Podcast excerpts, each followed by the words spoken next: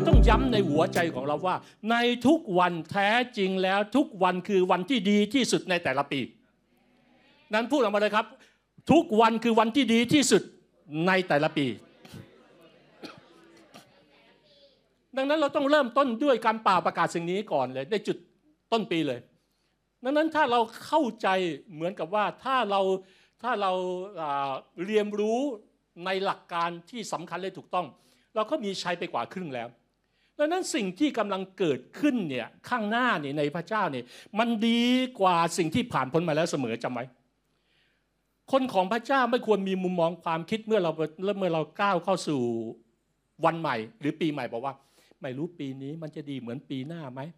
ถ้าเราเป็นคนค้าขายไม่รู้ปีนี้จะค้าขายได้ดีเท่าปีหน้าไหมอย่างเนี้ยเผชิญทุกอย่างด้วยด้วยมุมมองเรียกว่าถอยหลังกลับอะ ผชิญทุกอย่างด้วยมุมมองความหวาดกลัว ในพระเจ้าความเชื่อจะทลายทุกขุนเขา แต่หลายครั้งบางทีเราสร้างขุนเขา เพราะความไม่เชื่อให้เกิดขึ้นแทนแล้วนั้นวันนี้มีอะไรไหมที่กลายเป็นขุนเขาแห่งความไม่เชื่อที่ถูกสร้างขึ้น ด้วยสิ่งที่เรามองบอกว่าสิ่งนั้นใหญ่กว่าพระเจ้า